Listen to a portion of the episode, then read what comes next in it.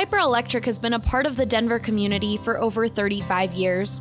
Their reputation of being fairly priced, trustworthy, and dependable has allowed them to become one of the best Denver electrical contractor companies in the market. We believe Piper is the best because of their professionalism, because of their capability, because of their integrity, and because of the relationship we have built over the last year and a half with several of their key managers. That was Jim. He's been a customer of Piper Electric for over a year now and loves it so much that he recommends his own clients to them. Sometimes customers will ask us if we know of somebody who can be their regular electrician, where they could call for anything from a small job to something much larger, maybe a remodel. And so we certainly have referred people to Piper and Piper to them. From residential, commercial, and industrial, Piper Electric can handle all of your electrical needs. They've done actually everything from repairing a small wiring situation with a circuit breaker panel to adding additional circuits, adding parking lighting. So really, they have become a one-stop shop for all of our needs. If you call today and use the promo code BSN, you will get $25 off your next service call.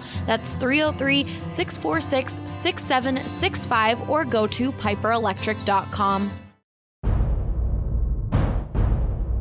Nobody out. Three and two on Charlotte. Jokic gets it across the timeline. Gets a high pick and pop with Murray. Lindsay breaking through. Taken away by Nathan MacKinnon. Two on two with Landeskog. He has done it again. Von Miller, ladies and gentlemen. Off two hands, Nikola Jokic. Save me by Grubauer with the left pad. Oh, goodness gracious me. Take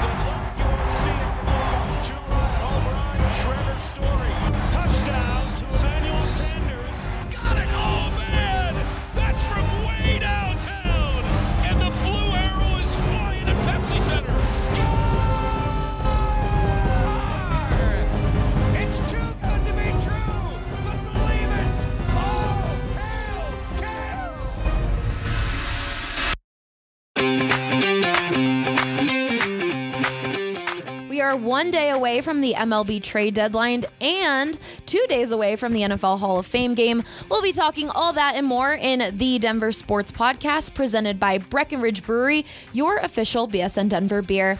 I'm your host, Ali Monroy, and with me today I've got AJ Haefele, Ryan Koenigsberg, Harrison Wind, and BSN Rockies beat writer Patrick Lyons. Welcome to the show, Patrick. Thank you very much for having me. I'm excited. Everything's been going great, so if anything goes wrong today, it's 100% your fault. Wait, where where where is Drew? Drew's at the stadium. Uh, he, he wasn't He's able working? to go. He's working. Yes, he's yeah. working. I was on the Cannot road. relate. I was on the road for the the past week and a half, so Cannot he's. Relate. I think he's uh, he needs to get back into the clubhouse and kind of feel the pulse, especially with the deadline coming up. Yep, Patrick, we're going to start right off the bat with you.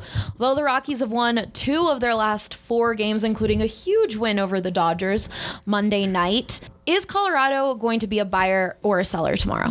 I don't know if they're going to be either one of those, really? to be honest. I, Yeah. I thought the obvious was a seller. Seller, they should be sellers, I think, Yeah. at this point. But the problem is they don't have too many trade chips at the moment. Most of their older players are guys with you know a lot of money still on the books for 2020 next season.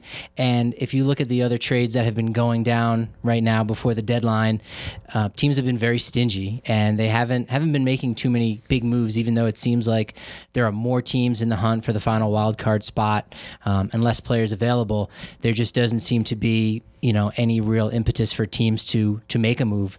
Now there's no longer a, a second deadline at August 31st, and that's usually an opportunity for teams to take on additional money. So if it was you know this time last year, there would be teams around August 18th who would decide, fine, we'll take on Jake McGee's final 11 and a half million dollars owed to him over the next year plus, or we'll take on extra money for Daniel Murphy or Ian Desmond, Bryan Shaw, anyone like that. But with teams being stingy right now, it's going to be hard to really find um, anyone to trade with unless you're talking about someone like Scott Oberg, who still has two more years of control and could really be a major piece for the Rockies going forward in the back of their bullpen. Do you think that Charlie Blackmon purposely got injured so he doesn't have to leave Coors Field?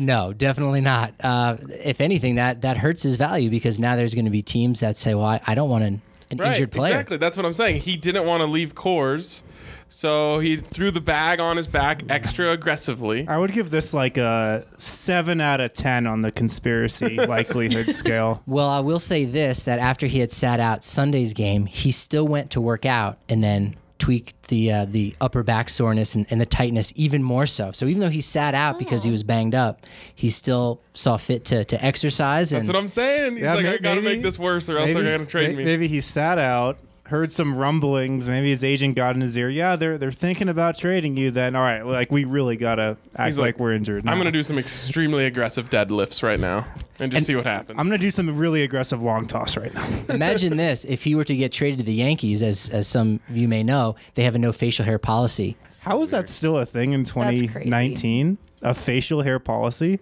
It's when you've won 27 World Series, you can kind of implement those things as part of your clubhouse culture. So Give me a break. That is just unreal, man. Do you think do, does the media try to stu, uh, try to follow that path too? That's a good question. as far as facial hair goes, yeah. uh, I'm, I was I'm in the Yankees if you press. would have to sh- shave that fantastic mustache if you were covering the Yankees. Why, thank you very much. They did allow me in the press box with this, but I think they knew I was from Colorado, so that's why uh, they let me go They're by. like, oh, great, another hippie from Colorado. He's probably high right now. Uh, Yeah, they would. As soon as I walked in, they would look down to see if I was wearing Birkenstocks with with uh, sock sandals, but but I was not. So you might have to do that if, if you happen to change markets to New York. is, shave your Ye- facial is. Yankee Stadium the coolest stadium you've been to? Uh, it's I mean, up I there. guess It's have pretty- you been to Fenway or, or Wrigley? I've been to Fenway and Wrigley. Uh, I would take Wrigley over all of them. The original Yeah. Yankee Stadium, you know, was my favorite, and again, put out a nice little article about that. The Yankee Stadium that's in use right now is the second Yankee Stadium. I don't know how many people are actually aware of this or not because it's been around for a decade now. But the original Yankee Stadium was a was a special spot. Just so much history there. You know, every former player that I talk to, they just glow about standing in the same batter's box as Babe Ruth, or just taking that moment of, of looking around and soaking up the atmosphere, or being told off by a small child when they rebuff them for an autograph. That's always a great story that players love telling. East Coast for me, it would have to be Camden Yards, but also a, good great one. that that really started the revolution of the of the new stadiums as well as you know Coors Field which I know we're going to get to that but uh, Camden Yards is is a fantastic one no doubt All right, we'll get back on track. So the Rockies have two more games against the Dodgers. They did a great job and were dominant on Monday with Jon Gray pitching one of his his best start of the season. What are a few things you'll be watching for in these next two games? well I really just think how the Rockies respond to the Dodgers really being the class of not only the NL West but the entire National League and really trying to reduce the the amount of grinding that they do that's been one of their biggest issues um, on the road they did very poorly with runners in scoring position. Frequently in the doubleheader against Washington, they were I think one for 17 with runners in scoring position in those two combined games. So that's been you know the biggest issue. But you know last night they they struck through for for nine runs. That was that was huge. Um, Jon Gray you know stepped up in a big way and, and was was dominant over eight innings. So that's that's really what the Rockies need to do is just kind of stay within themselves and and just not not grind it out too much and be be too hard on themselves and do the little things. Like if you take care of the little things, the big things take care of themselves. And you saw that last night with their 9-1 victory. You sound like Vic Fangio. Um, real quick, if they somehow sweep the Dodgers, does it change the narrative? Are they back alive? I don't think they're dead. They're not dead. They're dead in the NL West. I don't think Okay, there- right, there's any way they're going to do that. But But from a confidence standpoint, like can that could that be something that turns around the season? Oh, for sure, absolutely. Um, you know, we we still don't really know what this team is. You know, they they had a three and twelve run to start the season. Then most recently they had a, a two and thirteen run. So if you have two 15 game stretches where you play that poorly, frankly, you're not a very good team. So um, this team doesn't suck by any means. They still have all this talent that most of which they're going to bring back next year and, and try to be contenders again in 2020. So you know, I I, I think they, they have a, a really good team and have a lot of potential to, to stick around. So, you know, a sweep of the Dodgers would definitely go a long way for that. And the Giants series even too. Their Giants are have moved ahead of the Rockies in the wild card hunt. So that that might even be even more important for them right now. Is baseball the ultimate sport that can just change on a dime like that?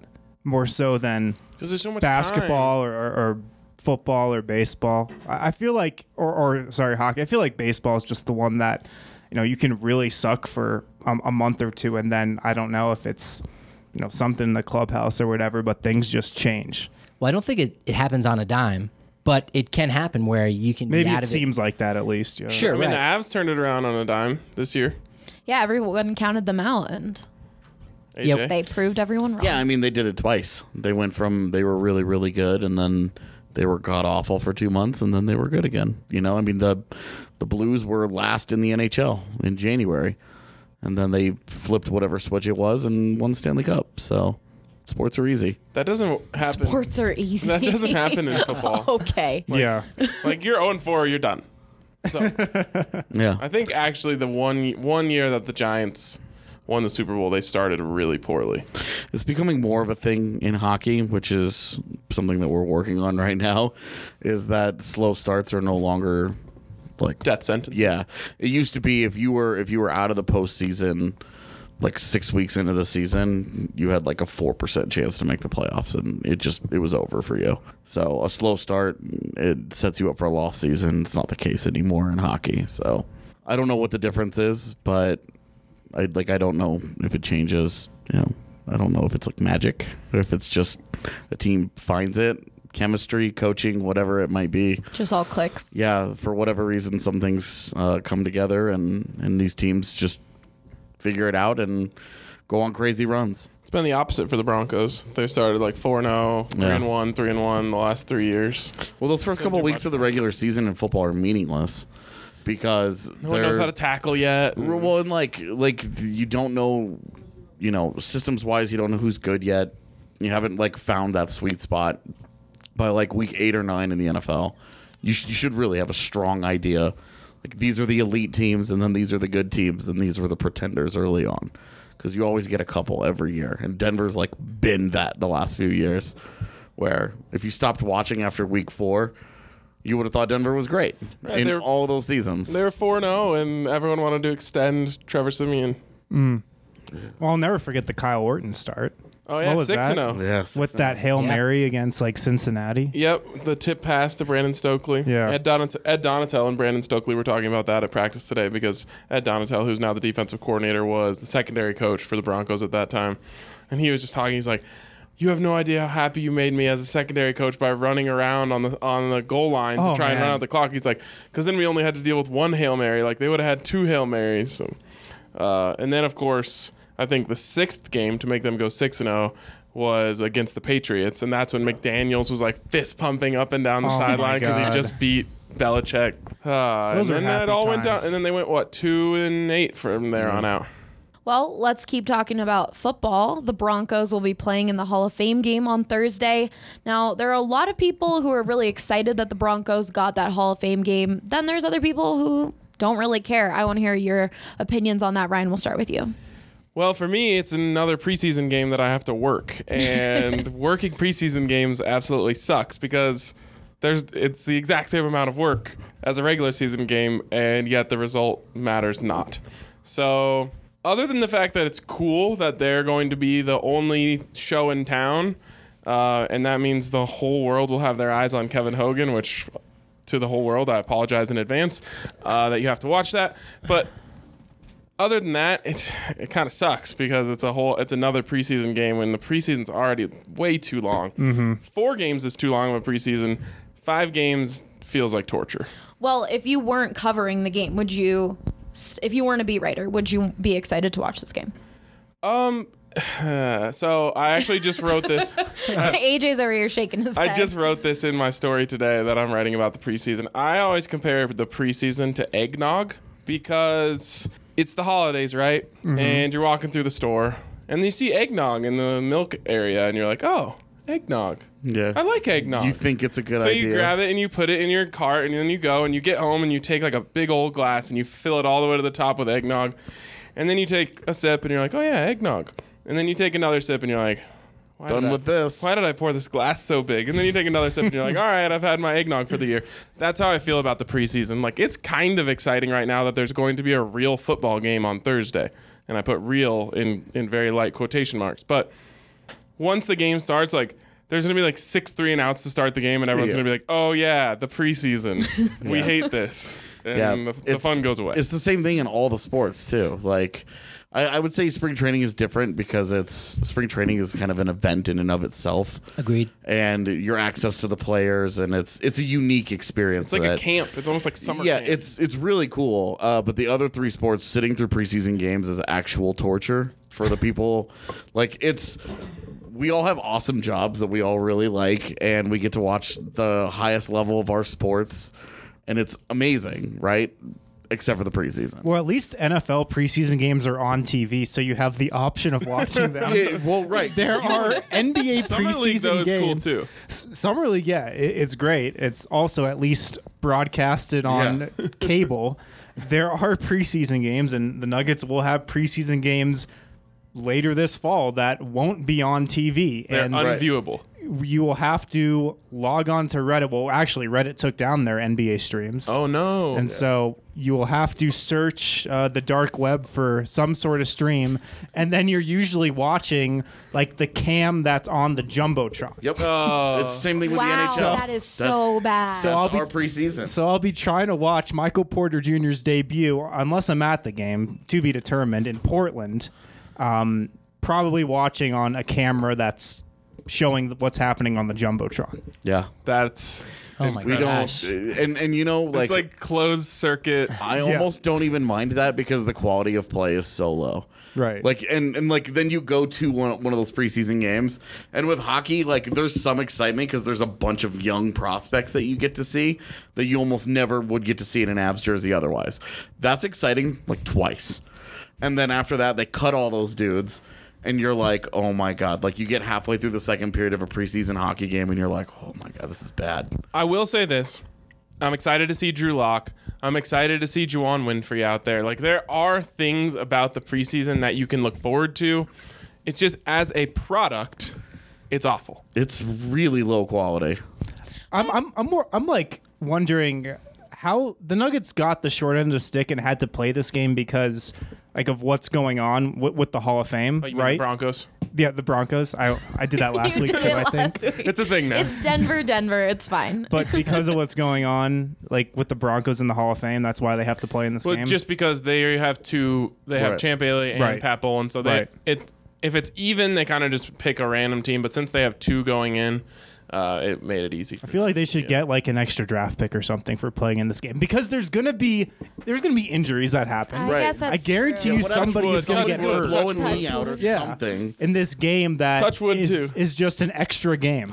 Yeah, I mean, I would. s- I wouldn't necessarily say it's the short end of the stick because Vic they got Fangio loves it. they got extra practice time. Yeah. That's big for a new head coach, new offensive coordinator, new quarterback. That's like Yeah. that's Yeah, a They lot of can use coaches. the practice time. the- the coaches would argue it's an advantage. The players are not. The a fan. injuries though is a good. But Ryan, you Good get to fly into sunny Canton International Airport. I certainly do not. I will be flying into Cleveland International Airport. I believe it's called Hopkins. And then I will be renting a car, and then I will be driving to Sebring, Ohio, where my Ooh. Airbnb is, and then I'll be driving to Canton. Nice. Limos everywhere you go, of course. Uh, yeah, party bus. I mean, need a little more most of the- space than just a regular limo. Most of the limos in Canton are probably sold out right now, I'm sure. That's probably true. Very true. I wonder how long that takes to sell out the limos in Canton. Is it like there's like the one place and somebody makes the one call and like okay your six cars are sold out Probably. and that's and like it's just over, like one one person makes a phone call is like done. I so I was ex- I was under the impression that like Canton just kind of like uh, how in cities if you build like a stadium somewhere it just like makes everything nice. Yeah. Because someone's like, why the heck did they put the Pro Football Hall of Fame in Canton? I'm like, well, you just throw things in a remote location and then cool things appear around it. Everyone told me like, nah, that's not really how it is in Canton. Well, like it's, just- how it worked here in Denver. Oh yeah. Like they threw Coors Field in Lodo and now Lodo is awesome. Well, speaking of Coors Field, we're going to talk about that right after I tell you guys all about Total Bev's 30% off deal. That's right, Total Bev is giving the BSN fam 30% off your purchase of $25 or more using the code BSN2019 online or on the Total Beverage app. Plus, Total Bev delivers to most of the metro area from Lakewood, Boulder, Aurora, Brighton, and they have the lowest prices in the state. On top of all of that, they now offer offers CBD products, drinks, gummies. You can enjoy it all on your next visit. Don't let this offer pass you by, guys. Order today and receive 30% off your purchase of $25 or more. And better yet, don't leave the comfort of your own home and get it delivered. This week, I've decided that instead of pinning you guys against each other two segments in a row, we would talk a little more about culture and about Denver. And actually, in July, in 1991, MLB owners approved the Rockies as a new NL franchise to start playing in 1993. So that was huge for this city. And then building Coors Field in 1995. A few of you guys were here during that time, Ryan. What was that like finding out that Coors Field was coming to Denver? Well, you know, uh, my memories of being three years old at the time are very, very vivid. Uh, I have to say, I was doing All right. backflips about the Rockies coming to Denver. I and, forgot you were so young. uh, I couldn't wait to hang out at all the bars around Coors Field. I was Rolling excited my about it. eyes endlessly. How old were you? Uh, when they first started play, I was five. Okay. So I was pretty excited about it just because my dad was a big baseball and, and golf guy. And so he was like, oh my God, we're going to get a baseball team. And I can't even imagine how cool that must have been. yeah. Like I actually really don't remember anything about that. Well, it's weird just, like, because- it's so weird to even think of what it was like to not have it, and then Right. the like celebration and just feeling of like, mm. oh, we finally have one must have been so cool. Because as people know, Denver has baseball roots. It's not as if they mm-hmm. just said like, here, have the Rockies. Now you know what baseball is. Like Welcome to baseball, baseball. Right, right. Welcome to baseball. It's if you there's guidebooks around the stadium if you need to understand how the game works. No, like Patrick can speak to this. There's a a rich, rich history of baseball in Denver even before the Rockies got here.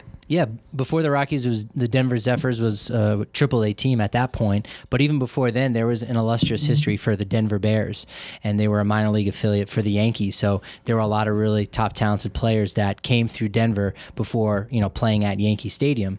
Um, I did a little bit of research on you know on exactly on this topic of like how deep does the history of Denver baseball go, and there was even a, a Negro League team. Well, it wasn't a Negro League team per se, but it was a barnstorming team of Negro League players led by Satchel Paige.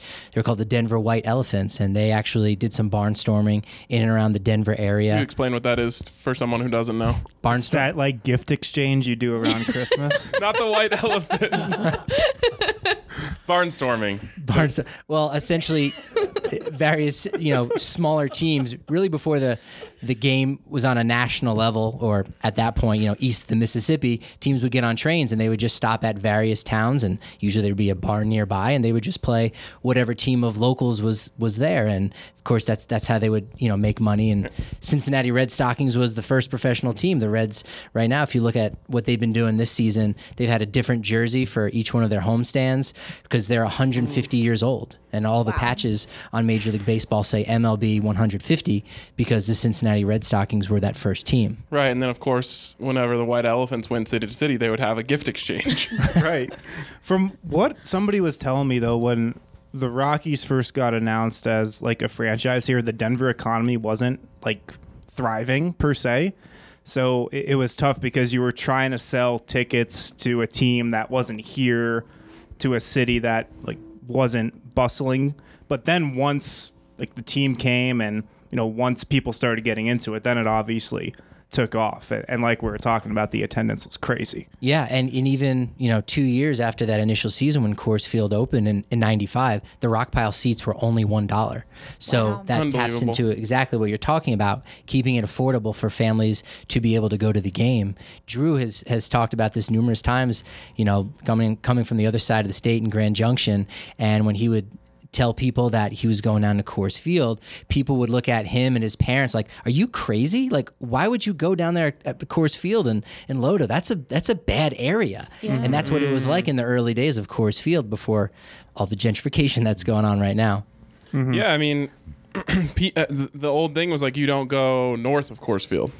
Like anything north where like RiNo is now, or even like Blake Street Tavern, like that was not a good place to be hanging out. Most of it was just rail yards at that point. So um, the inception of the Rockies and and bringing Coors Field to Denver is 100% why we look at Denver the way we look at it now as this up and coming city with, you know, you go down there, all you see is young people and great restaurants and all that stuff. Without the Rockies, maybe eventually that comes, but just sticking Coors Field, which is such an incredible venue in the middle of downtown, completely made that process move way faster. It's amazing to think that using your words, and you're right, it, uh, Denver is an up and coming city. That was 25 years ago when they got the franchise. You know, we're getting close to even 30 years when that announcement was first made, but yet Denver is still kind of on the upswing. It, it, again, takes time. Yeah. Again, going back to that Cincinnati Red Stockings, 150 years. Baseball's been around for a long time, but Denver's still kind of a new kid on the block in more ways, more ways than one. And our interstate system is not exactly prepared to handle that. Well, also in July, July 6th in 2000, uh, Kroenke announced the acquisition of the Denver Nuggets and the Colorado Avalanche. So, AJ um, Harrison, how big was that for the city? Um, I mean, that was I was living in Texas by then, but uh, the the ownership stability for the Avs I know was was a really big piece of that. Uh, because they had been, you know, just in that that couple of years, they'd been through multiple ownership groups, and you know, uh, Do you know why? no, I too young for that. But it was it was they just didn't have that much money. And then the Kroenkes rolled in and they had you know, they got that Walmart cash and there you go. You know, it, and and they had the Pepsi Center and they they just sort of set up shop and now you look at it and all the infrastructure that they've invested in between the Pepsi Center, um, th- their own TV station, their own radio station. You know, the Kroenkes have built like a little mini sports empire here in Denver. You know, and they've they famously have talked to the Monforts about trying to buy the Rockies, and the Monforts were like, "No, we're good." and you know they've tried to talk about it in their quest to get an NFL team. They wanted they they talked to the Broncos, and you know now they have the Rams, so they're good. But it's it's really just about the stability that they've brought and how much they've invested in the development of you know Pepsi Center and the area around it. They own the land of uh, they own you know where where Elitch's is now, and they've already started talking about all the redevelopment that they want to do down there because amusement parks are Ugly. well they're they're you know very 30 years ago. Yeah. And Especially an- when they're when they're in the middle of downtown. Yeah, It's so weird to see it when you like move It's an here. eyesore on the skyline. You're like, wow, the Denver skyline is so beautiful. And then you like pan a little bit to the right, and there's just like yellow old rides and like broken down pirate ships. People in- that people that work for the Nuggets will talk about this because their offices just face yeah. Elitch's. They'll be like, "Yeah, I can tell you exactly like how each of those slides operate Oh my god, they just know. because I'm staring out my window at They're them like, all I, day." they're like, I know the pitch of a child screaming on the mind Right. racer versus uh, the Tower of Terror. or And I can whatever tell it's you when called. you should Tower get of Doom. online for the mind eraser. the peak times. Two to two thirty. That's the money shot. with that development, I heard they were thinking of adding public school, library, even more parks, just like overtaking that entire area, including over where the Broncos um, are, like kind of that industrial side of things, which that would be huge for the city. And then the Broncos are doing their whole development, kind of like what the Rockies are doing right now with the whatever it's called, McGregor. Yeah, Square. whatever that project McGregor is Square. called.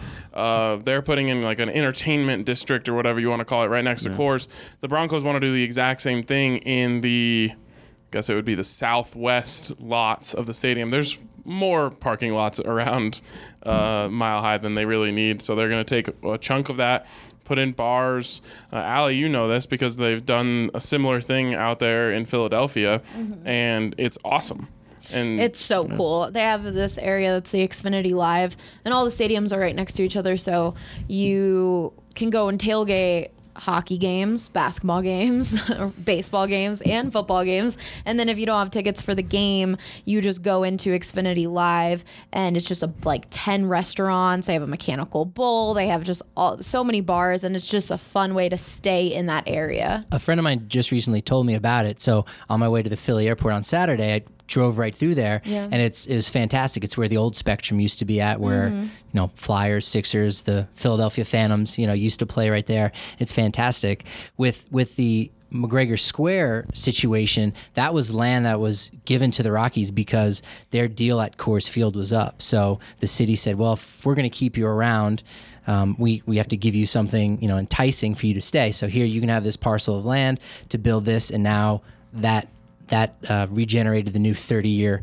contract for the Rockies to stay here in town. You say the Broncos have a lot of land and, and property in the parking lot. Is it is it enough that they could you know do something similar to that, or is there any additional land nearby that the city could give them to entice them to stay? Um, I don't know exactly the answer on all of that. There's been discussions of, of very light discussions of if the Broncos were ever to build a new stadium, it wouldn't be there. Now it wouldn't be out of Denver, but the idea would be, and this is again years and years in, in the future, would be to maybe move it east of Denver towards the airport to just Boo. for the same reason just to extend Denver, you know, like Denver keeps getting so much bigger and bigger and bigger. You go out and put a football stadium out there, well all of a sudden that's a development. So You think that that, that kind of works, but you look at Glendale is a great example of you got to be real careful with that. Oh yeah. because they put that stadium out and They like put it too far. Yeah, well, and, and it's right next to Gila River Arena. You know, they're right across the street from each other, Mm-hmm. and they've got a development, uh, a similar development like the one in Philly, where it's they've Yeah, it's cool. We it's- were there. We did a BSN meetup there before the and Broncos it's- Cardinals game. It's like a it's like a little mini Vegas strip type Mm-hmm. thing, you know, where you can do anything that you want. It- like right there in the area, there's there's tons of entertainment right there, but it's so far outside of Phoenix that it's just like Well, and it This sucks. It deters the people from inside of Phoenix to going out there, and that's why I have terrible attendance in all those games because they're like, I don't want to get in traffic and drive for an hour just to go to the game. Yeah. Well, and then, you know, for us, you know, we fly into Phoenix and it's like you get a car and then you drive to Glendale. Yep, yep. And it's like, this is garbage. I, I flew into Vegas and drove from there because I was like, wow, this is more fun. I got a ride from one of our subscribers. Shout out Nacho Brad. I'm uh, I'm really curious to see what the Kroenkes do with the Elitch's area. Yeah, because they've talked about, you know, their their practice facility for the Avs is at Family Sports Center. And their practice facility for the Nuggets is non-existent. Well, and in the in the stadium. stadium. Well, yes, They've- but but in, in this day and age in the NBA, everybody now has their own separate standalone facility with three courts and yeah, and even then, And what a you G guys League team. have, that and a too. G League what, team. what you guys have is significantly nicer than what the Avs have to sit through, because it's a like if you've ever been to Family Sports Center, Never been. They have to walk through like you'll know a like- rundown arcade to get right to their and it's like and there's like there's like like uh carnival rides Yeah, oh, you know yeah. like there's the little thing you walk in and immediately to your right is literally lollipop park Right. Well, so it's like it's like this old facility that was built and owned by Claude Lemieux in, in the mid in the mid 90s when they first moved here Yeah. and it made a lot of sense but free, like it's it's does not make sense anymore and like for an NHL team I'm always like okay so if they're gonna like bring a big time free agent in here who's gonna like go on a tour of their facilities or whatever they've got to go to Lollipop freaking Park exactly. like it's embarrassing. They No, but- need a real facility. They need multiple ice. They need multiple ice sheets. They need multiple basketball courts. And because they're right next to the Pepsi Center, it makes the most sense. They own both of the teams. They own all of the land. What do you need an amusement park for? Just build your practice facility there, and then turn. You know when the when the teams aren't using them, you can use those sheets as, as you know set up rec leagues and et cetera, et cetera, et cetera, and then do the same thing with the basketball courts. Like it's it's insane that the Avs are a professional franchise and they're running their practices out of Family Sports Center. It is Maybe if they just changed the name, it would seem a little better. Family. Family sport. What what they need to do is pitch it to the free agents as, oh, and by the way, your Great young for your daughter, your, young daughter can hit up Lollipop Park while you're. Lollipop Park. Well, Yeah, it's when insane. when dude. Pepsi Center was built i- in '99, having a practice gym inside your arena was like groundbreaking. Right, that because was the a big players deal. can just live right next to it, like many of them do. Right, and you, like not a lot of teams had a practice court in their arena. I don't even know if any did in '99, but now. I mean, it's very outdated. It's just like one court. when they've been updating, you know, they've been spending sure. a lot of money on Pepsi Center. For they sure. redid all the seats a few years ago. They obviously have the Megatron in there. But Uh, I'm sure they would like to build a whole new arena. I'm well, I mean it's there. Sometime. They, they own it. Yeah. Ironically, the person who could fix all of this is Stan Kroenke because he also owns the Colorado Rapids, and we talk about you know some a parcel of land near the airport. I'm sure he owns a lot of that land out there in, in Aurora and and uh, whatever ci- Commerce City. keep all the he teams could have all downtown, that. please. Yeah, I Right. agree. I like That could everything happen. We downtown. just got done, and it could. But we just talked about all the benefits of having it downtown, and I think once Yeah. they build that entertainment district for the Broncos, you're also going to see some of that area on Federal start to get nicer. Federal you know, just the way Colfax, just yeah. the way it happens because there's an attraction there right now. The A actual little less stabby. right now the only attraction is in that area is the stadium and some mm-hmm. really good Mexican food. But once you put that there and you start attracting millennials into that area, they're going to want to start building nicer places around there. And you know, people can have the debate whether that's a good or a bad thing, but just keep the teams downtown. It's one of the coolest things about Denver, I think. I agree. After the break, we're going to get to everyone's favorite segment, Who Won the Week. So be sure to stay tuned. Hey guys, it's Allie and Lindsay here, and we want to talk to you about our new favorite wine subscription. It is Winestyr. The best thing about Winestyr is that they work with small wineries. You know, BSN loves supporting small local businesses, and Winestyr is just that supporting real people making real wine. These guys will curate a hand picked shipment for you from the best small wine producers in the US. US. So, my favorite part about Winestyr is the fact that I don't really know much about wine, and when I go to a liquor store, I tend to gravitate towards the same wine I've always had instead of trying something new. But with Winestyr, they make the process so easy. That's exactly right, Allie. And from my perspective, you guys, I love wine and have tried so many different types of wine at different price points. And Winestyr is not only easy, but it is quite literally some of the best wine I've ever tasted, and it makes for an amazing gift. What's also ideal about Winestyr is that you can pick your shipments based on your schedule. That's right, Allie. So whether you're a casual drinker or you love hosting parties, you can get your shipment based on your lifestyle. So head to their website today, you guys. That's W I N E S T Y R, Winestyr.com. We've got BSN25 promo code for you, and you can save $25 off your first order. So it seems like this segment is just completely owned by BSN Avalanche as they've won on the polls twice. BSN Av- like Avs fans are just so awesome. I always talk about it, and so they're just going to be hard to beat because they just band together on everything. Yeah, they just well, they just really, really like winning, and they really want like hockey elevated at all costs. So they're like, oh, I don't care about the arguments, and I don't care who really won the week. What's that? Hockey, hockey, hockey won the week. Yep, I mean this week or last week, uh, JT Compher that they won. JT Compher he not won the the week. week. JT Compher won the week by forty five percent of the vote. JT Compher signed a fourteen million dollar deal. Homie's just fine. you weren't even that stoked on it. you didn't even give like I mean, a really I'm, passionate. I'm excited for him about it. personally. I just don't know that he was like Denver's big sports winner of the week. What was his comments when he heard about his big victory? Uh, I don't believe he has anything to say. Vic Fangio, 33%. All right. Nikola Jokic, Uncle Vic. 17%. I'm surprised Jokic got 17%. Yeah. and poor I really pulled that one out. poor out. German Marquez, poor Rockies, 5% of the votes. Yeah, people are just mad about the Rockies right now, so that's they're showing up in the polls like that.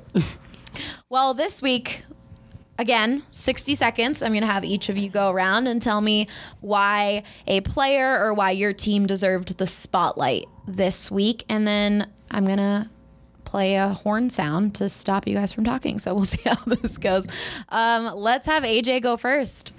So my Avs winner of the week, I'm gonna go with Sampo Ranta because Uh, who? That's a player? he's he's at the World Junior uh, Summer Showcase right now. Spell it. And S A M P O R A N T A. Pretty easy. I have to trust you on that, I guess. Yeah, and uh, uh, so Sampo Ranta, he's a Finnish prospect, and he was a He's third a round finished pros- product or a He's finished A prospect. Finnish prospect okay. playing for Team Finland right now at the World Junior Showcase. Uh, he was like their the the last guy off of the gold medal winning WJC team last year, uh, where he went but didn't get to play for them, so he just kind of had to watch. And so he's trying really, really hard to make You the team this seconds. year. And he scored a couple of goals in their uh, opening couple of games, and uh, he's on the inside track to make f- another medal-winning Finland team in the WJCs this year. So, in a summer where nothing is going on in Avsland right now, I giving it to Sampo. Really quick, Okay, well, you beat you beat the time. Who who is he? What does he do? Who, where does how is he related to He's the a Avalanche? Finnish- He's a Can we pros- pick he's a holes Finnish this? prospect. Is He was there drafted enough? in the third round in 2018. He goes to the University of Minnesota, where he's beginning his sophomore season. Uh, he's an electric offensive talent. It's just the question is, can he put all of the tools together? Because if he does, he'll be a huge steal for them. And It'd be sweet if you could have Ranta and Rantanen on Yeah. the same line. Well, and they could. The they could be left wing, right wing. It's a it's a real possibility. Hmm. And he's a guy that skating wise can keep up with a MacKinnon in terms of his speed. So he's he's an electrifying guy. It's just that we don't know if he can put it all together. But at the junior showcase right now, he is. He's he's at a really really great start, and it's nice to see for a, a kid that not a lot of us were big believers in. Where Ryan, Ryan, your follow up question just gave him a better opportunity to to to have won the week. he's You gonna win the more week than no a minute. matter what. No, it this doesn't this will be the real test for Avs fans. If AJ wins the week this week, we'll know. with a guy that's also a Street Fighter character. Apparently, what's his name? Sampo Ranta. Street Fighter. I'm thinking like Samson from uh, Super Smash Bros. Right? Wasn't that a character? No. I think so. like the, the later versions. Not the N64 version. The Not one that like any of the charges up its versions. thing and then it can shoot. You mean Samus? Ah, see Yeah, that? How far off is that? How far off? Far off. Samson Samus was to kind- Samus was kind of a Look, beast. uh, Samus Samus Aran has been around since the '80s, dude. The fact that the fact that you thought that that was Samson, you don't get anything remotely near credit for that. I get credit. Exactly. I'm AJ had no credit. idea what you were talking Yeah. about, so no credit. I'm now excited about Samson. there are there are Rantanen. there are two Samuses too. So Oh. yeah, I, You I really was don't get close. credit for that. I was close enough. All right, we're gonna move on. Allie, get us, get us back in line, Allie. yep, get back, girl. That's that's my title now. All right, GBG. Harrison, why why did the Nuggets win this week? Nuggets won the week because Jamal Murray signed his contract extension, and it it was agreed upon uh, like as soon as free agency began back on June 30th. But he officially signed it uh, last week, I think at his home with uh, his family was there. Tim Connelly was there, and I mean the reason like that this is big for the Nuggets is because now Jamal Murray and Nikola Jokic are now locked in long term to five and four year deals. So the Nuggets thinking here is that if we have a core of Jokic and Murray surrounded by the right pieces, like if we just have those two guys locked in and, and we fill out the roster the right way, we're going to be contending for the Western Conference championship, you know, for the next four or five years. And I probably share that belief as well. I feel like Well, if if MPJ develops the way that we think he could, the Murray deal only being four years is It's five years. it's five years. The Murray deal. Okay, so I feel like so how much how many years does MPJ have left on his rookie deal? Two years. Well, I don't think he accrued a. You don't accrue. You no, don't play it you, you do you? accrue a year, Oh. um, but he's still technically a rookie this coming So he season. can still win rookie. So he'll have this season and then two more years of team options, which you got to think Denver would pick up, even if he's still a little injury prone. So uh, he'll be here for the next three years. So not so they can they can kind of if he develops into the star that they think he is, they can kind of avoid the major major major money to three different guys. right for a few years. and he'll be on that rookie deal, you know, for the entirety of that Yeah. contract. So for the next three years. So does that make the Nuggets window the next three years? I mean, in terms of Well- real championship potential, because I think to be a a real real championship contender, they need MPJ to become at least close to what those two guys are. I don't think it's that like cut and dry. Okay. Like I I don't think they necessarily need MPJ to, you know, become, you know, that third banana. Like they could ha- Is that a have banana him boat reference. they could ha- they could just have him as a, you know, contributor in the starting lineup, even coming off the bench, I think, and they, you know, could be contenders for for the title. Like their window is definitely open now, but I feel like it's going to probably be open, you know, after those contracts run out because I mean, I don't think Jokic is going anywhere. And if you have him, you know, just surrounded by the right pieces, you're going to at least probably put yourself in somewhat of a conversation. Is their championship contention more rel- reliant upon Jamal Murray taking another step than MPJ? Yeah, just because you know Murray's much more of a sure thing than Porter is at this point. It's there's much more of a likelihood I think that Murray takes that next step than there is that Porter, you know, gets to the level where Murray's at right now. Probably. What does Jamal have to do to be to live up to that contract? Um, the biggest thing would probably be just be more consistent. How does how does he get that? you get that with age. You know, you you get that just being in the league for longer and longer. Like he would have nights last year where he'd shoot 10 of 15 from the field for 28 points and you know have a great fourth quarter, zero turnovers and then 48 hours later he'd go 3 of 15, you know, and miss a lot of big shots and have a bunch of head scratching turnovers. So consistency is probably the biggest thing with him. It's the same thing with a ton of young players. And then um you know, I'd say defensively he's got to be better too. Like he should be a good defender at like six four with you Shouldn't get cooked by Derrick White. yeah, pretty decent wingspan. He he's got to get better defensively. If he doesn't continue his growth, do you think it, he's still worth that contract? Probably not. Like if he stays at this level right now, Yeah, or maybe even Yeah. just a notch above. probably not. Um, but I mean, That's a superstar level contract, or at least Yeah. a star level contract. yeah, and no, no, the Nuggets are banking on that. He's going to take a couple more steps. You know, he's 22 right now. He won't turn 23 until February. And like what he did in the playoffs last year, nobody has really done that at 22. You know, since Damian Lillard, or, or you know, going back a few years in like 2013, 2014. So, I mean, he should take a few steps up for sure. And then Denver's banking that he will. So he needs to find the middle ground between the two Jamal Murrays we saw in Game Two against San Antonio. Yeah. Where Definitely. it was like, oh my god, this is the worst point guard in the NBA, and then a, a solo act that Where- wins them a game. Where he was getting played off the floor for the first seven quarters of that series and Yeah. then really saved Denver's season in the Yeah. fourth quarter. Yeah, I'd say. Yeah. All right, Patrick, we'll move on to you. Why do the Rockies deserve to win the week?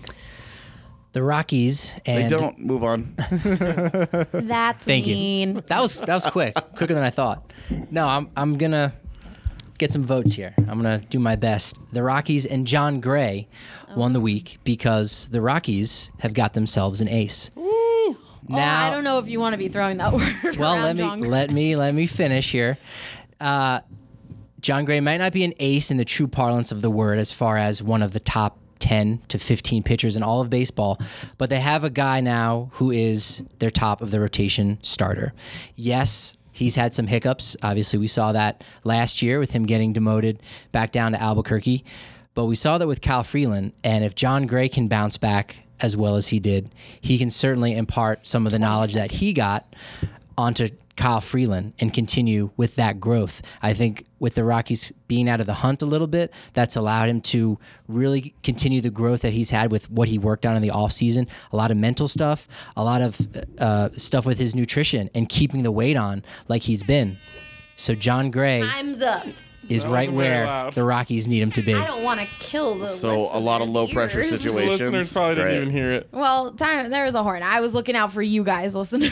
He's, he's thriving as the expectations are shedding from the team. That's awesome. Well, that's not necessarily true. I mean, he's been solid all year, even when the ex- expectations were high. yeah, and it, I'm I'm nervous to give him that title though. he's he's going to be the, the top guy in the rotation. It doesn't mean he might not have some hiccups along the way, but right now he's got a 3.88 ERA and he's been dealing with the these juice baseballs a lot better than anybody else has. He's been very mm. consistent and he went out and he he shoved last night against those Dodgers and we saw early on in the game in the second inning, he walked two straight hitters. Bellinger was on second base and he struck the next 3 guys out. Dominant. It was awesome.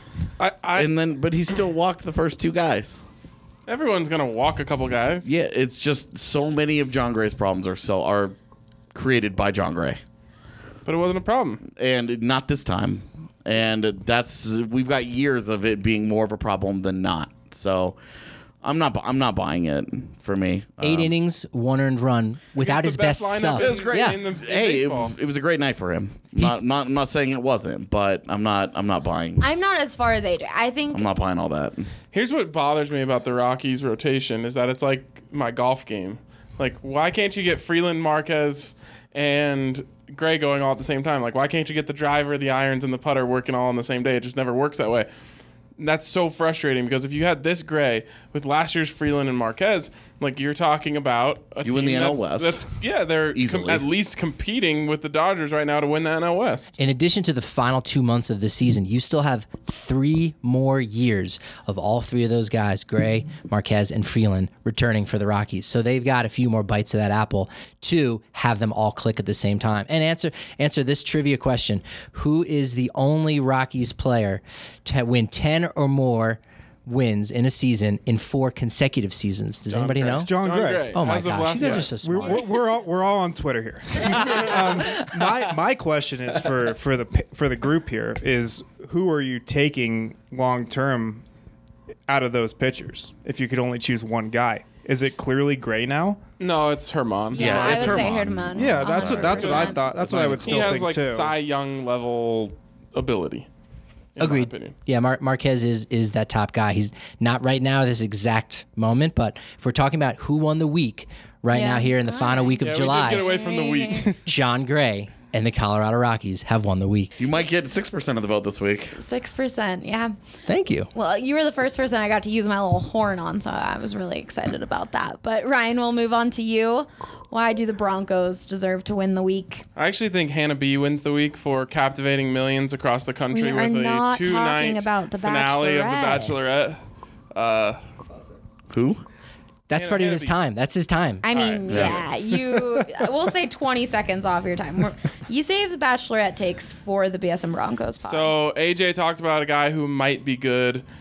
Harrison talked about a guy who should be good. Patrick talked about a guy who has been good. But what about the greats? That's why the Broncos win the week because they are celebrating people who have already accomplished something, and that's Champ Bailey and of course Pat Bowlen as they get inducted into the Hall of Fame this weekend. Champ.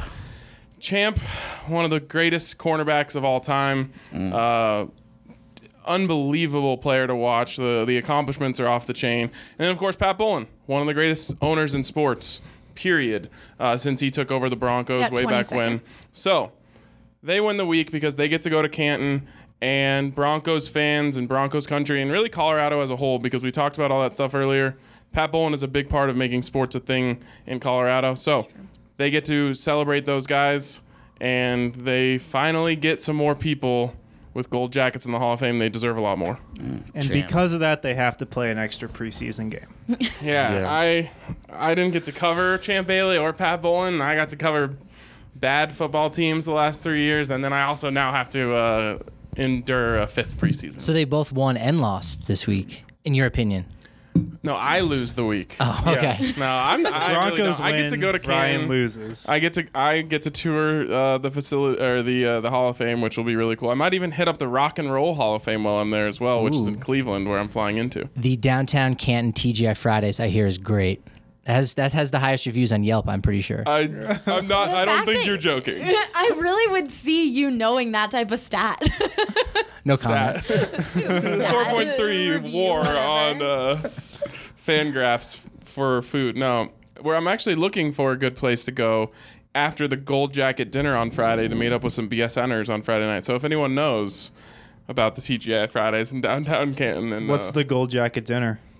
So the Gold Jacket dinner is it, the, obviously the enshrinement ceremony is what you see on TV. Yeah. that's when they all give really long, boring speeches and cry and stuff.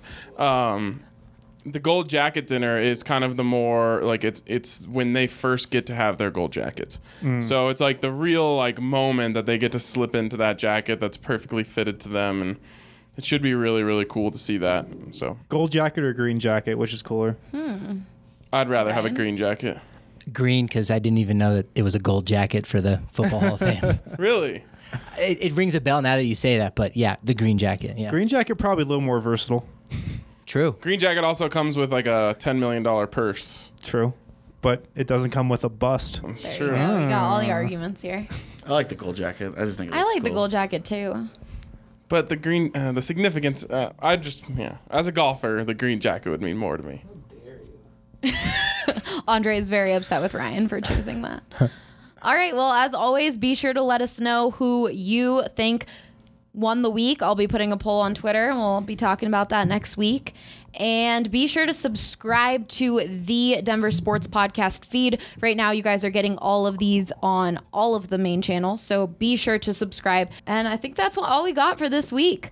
For Ryan Koenigsberg, Patrick Lyons, Harrison Wind, AJ Haefele, I'm Allie Monroy. Tucked away from the city, Raccoon Creek is your go to golf course. Their location in Littleton provides more than just a beautiful golfing experience.